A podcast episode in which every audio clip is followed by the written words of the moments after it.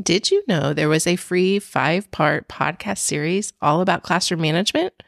In this series, learn how I went from using traditional classroom management strategies without a lot of success to becoming a behavior detective. Discover how I help children with root cause of their behavior issues instead of just addressing the behavior itself. If you want to take a listen to this new series, just check the show notes. You're listening to the Lovely Preschool Teachers Podcast, the podcast for quick, actionable ideas and tips to help you up your confidence and joy in educating little learners. I'm your host, Ashley Rives. Let's get to the show. Welcome back to the Lovely Preschool Teachers Podcast. You're listening to episode 42 Finding the Time to Implement Literacy Experiences in the Preschool Classroom. Bringing literacy experiences such as interactive read aloud, shared reading, or shared writing and interactive writing, it doesn't have to add more direct instruction time to your day. In fact, adding more direct instruction time would not be the goal when working with little learners. So, last episode, we talked all about shared and interactive writing in preschool. So, if you missed it, jump on back to episode 41 to check it out. But the question remains how can we find the time to implement literacy experiences in the preschool classroom? And the simple answer is infuse, don't add. The truth of the matter is, we most likely already have direct instruction time built into our schedules, and we can use that time to add in literacy experiences. So let's take some common times of the day and see how we can add literacy. Let's start with one that I know everybody does, and that is story time. So, if you have a dedicated time on your schedule for reading a story, we can actually take that time and choose a book that would allow you to create an interactive read aloud around it. So instead of just reading the story, you could add in discussion or thinking aloud about the purpose of the book, or maybe even a story element such as where's the story taking place or who the characters are. You could also use the story to teach new vocabulary words or get children thinking by asking questions throughout the book, not just at the end. So, if you're already doing story time, it's a great time to infuse more literacy skills through interactive read alouds. You can learn more about interactive read alouds in a blog post, and I'm going to put that link right in the show notes where I talk about infusing literacy into a fall unit. But really, the idea works with any theme or unit. And the goal is just taking what you're already doing and using thinking aloud or questioning aloud and pulling some things from the book like vocabulary or story elements or author's craft or illustrator's craft just to help children learn more about literacy in general. So really don't think of it as adding, think of it as infusing more into what you're already doing. Another time of the day that you might already have in your schedule is whole group.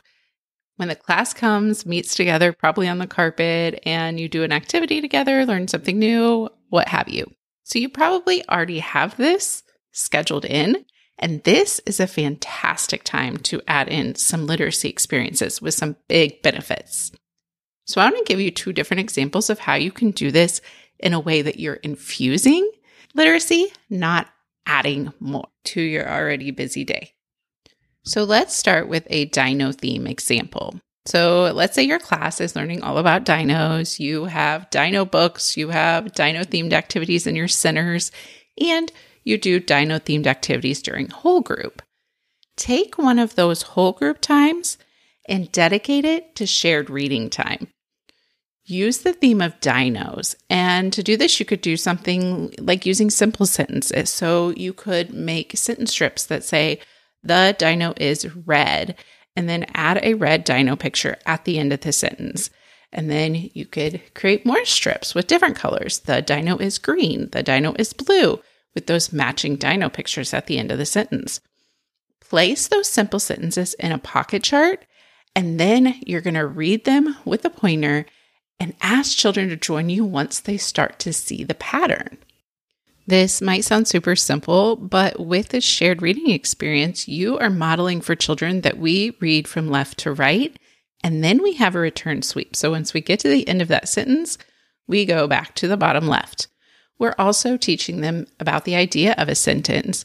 And we can also notice aloud, wow, all of these words are the same. The, the, the, the, dino, dino, dino, dino, is, is, is.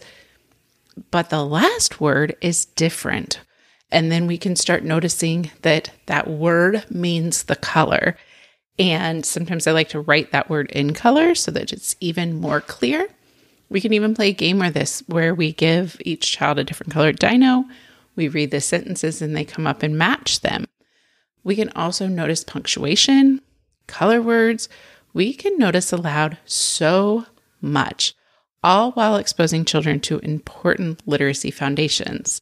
Then I like to just take this, leave it up on my pocket chart, and invite children to come over during free play, use the pointer, and read the sentences if they would like. So that's just one simple way that we can infuse a literary experience, such as shared reading, into our already set schedule and themes. Another example I have for you is a pet themed example. So, again, taking one of those whole group times, but this time we're going to dedicate it to interactive writing. So, we're going to use chart paper or a poster board. We're going to model for children how we can write a title at the top of the paper. Um, you could write something like "We pets that we love" or "We love pets," and then we're going to give each child a turn to come to the chart paper and write their name or their first letter, and then ask them what their favorite pet is, and then you write the type of pet that they like next to their name. So with this, you are sharing the pen with the children.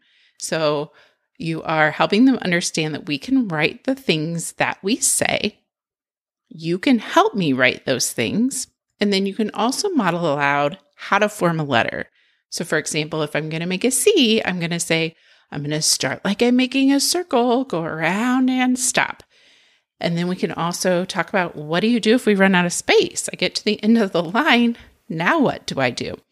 Um, you can also read these sentences through after you're done, kind of using it as a shared reading and tallying up how many of each type of pet is liked, and compare and contrast the results. So we're basically modeling how to collect data in written form and that we can write down the things that people say and that you can be part of this too and be a writer.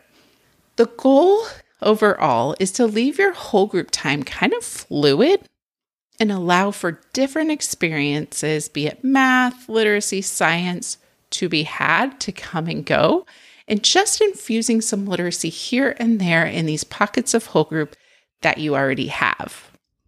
Another time that you also may already have built into your day is small group.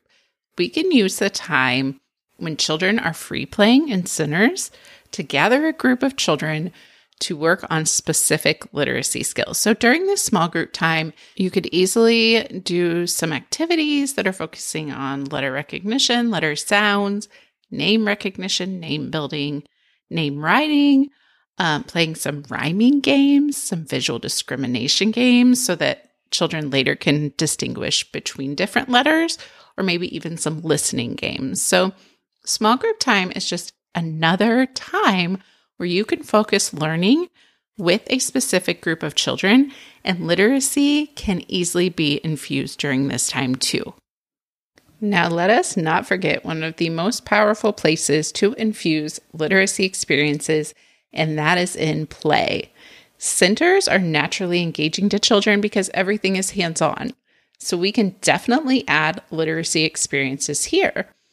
And while the book nook or the library is an obvious place that we can add amazing books for children to look at, don't discount other centers for literacy infusion. So, for example, in the Drama Center, adding signs as environmental print, adding writing opportunities such as order forms or message forms, or even just plain paper on a mini clipboard really helps them get into that writing spirit because they feel official with their clipboard in the drama center. Another place is creating a literacy center. This is a place where you can put hands on literacy manipulatives, toys, and games. Play Doh Center, if you have one of those, adding letter stampers or letter cookie cutters can help add literacy to this already well loved center. The Art Center is another place that I like to add in some literacy here. We can add letter, letter stickers, letter stencils, letter rubbings, letter stamps, just all kinds of great ways to kind of infuse some of that literacy in there. And then, of course, the Writing Center. So, adding all things writing. I also like to make sure that I have name cards for each student in the Writing Center as well, so they can practice writing their own name or their friends' names. We also like to make sure to have different types of materials throughout the year, be it envelopes, note cards, notepads, notebooks, multiple different types of writing utensils, pens, markers, pencils, highlighters, even whatever we can do to really make it inviting and make them want to come over. Something we also have been doing in the last couple years is writing invitations. So, really kind of encouraging children to come over to that writing center with an invitation that they have been er, introduced to during whole group time. We also like to do letter hunts around the room where I hide letters throughout the room and they go find them and mark them off on their clipboard. I'll put links to both of those things in the show notes. Also, don't forget about the Block Center. We can add books about building in the Block Center. We can also add letters to the Block Center with letter rocks or letter robots um, that Lakeshore Learning has, or even those old school letter stacking blocks. And then, of course, we can add books to our Science Center. There's always amazing nonfiction books about different science concepts that can be added right into our Science Center alongside those hands on manipulatives. The last time of the day that I know you have in your schedule and that we all generally don't love is transition time. This is one of the most underutilized times of the day because you could be waiting in line for the bathroom, waiting in line for specials. Children are waiting in line to wash hands. All these times can be valuable. So you can infuse literacy into transitions very, very simply through songs, using the alphabet song, silly songs, silly rhymes, tongue twisters. It really doesn't take too much to add a little fun and language into your transitions. So also be thinking about how can I take this time that we already have waiting and turn it into something that we can do together that promotes language, promotes literacy, and um, just makes the time go faster for everyone. All right, that's it. Let's take a little recap into how you can add literacy to your already set schedule by infusing literacy experiences, not having to add more onto your day. So, first, we were looking at taking that story time and turning it into an interactive read aloud. Also, taking whole group time and maybe adding in some shared reading or shared writing or interactive writing. We also can take our small group time to really focus and hone in on literacy skills with certain children in that small group. And then also how we can infuse literacy into more than just the writing and literacy and library centers, as well as looking at ways to use that transition time that we already have and we already are using to wait into something valuable. When you really stop and look at your schedule and intentionally look for ways to infuse literacy instead of just worrying about adding a new time block, it makes the idea of implementing more literacy experiences not so overwhelming.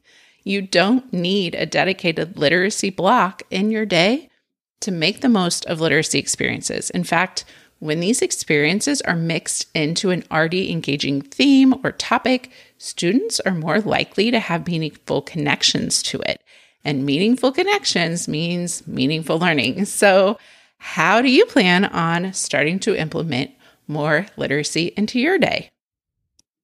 I couldn't end the episode without letting you know that the Get Your Lit Together course is open right now. And this is where I teach you all about implementing literacy into your preschool classroom and making a master literacy plan that works for you. It's all about taking this idea of literacy experiences and infusing them into your day with helpful trainings and also a really helpful Google Sheet to help you really fit it all in and make it yours. So, if you are ready to join us, I will put a link in the show notes. There's still time if you're listening before July 14th, 2023. Grab that link at the show notes at www.lovelycommotion.com slash episode 42, or you can head straight to getyourlit.com. I'm wishing you all a fabulous, fabulous day. Thanks for listening to today's episode. If you enjoy this podcast, please share it with a friend. This helps me spread the word and help more preschool teachers just like you. Keep being lovely.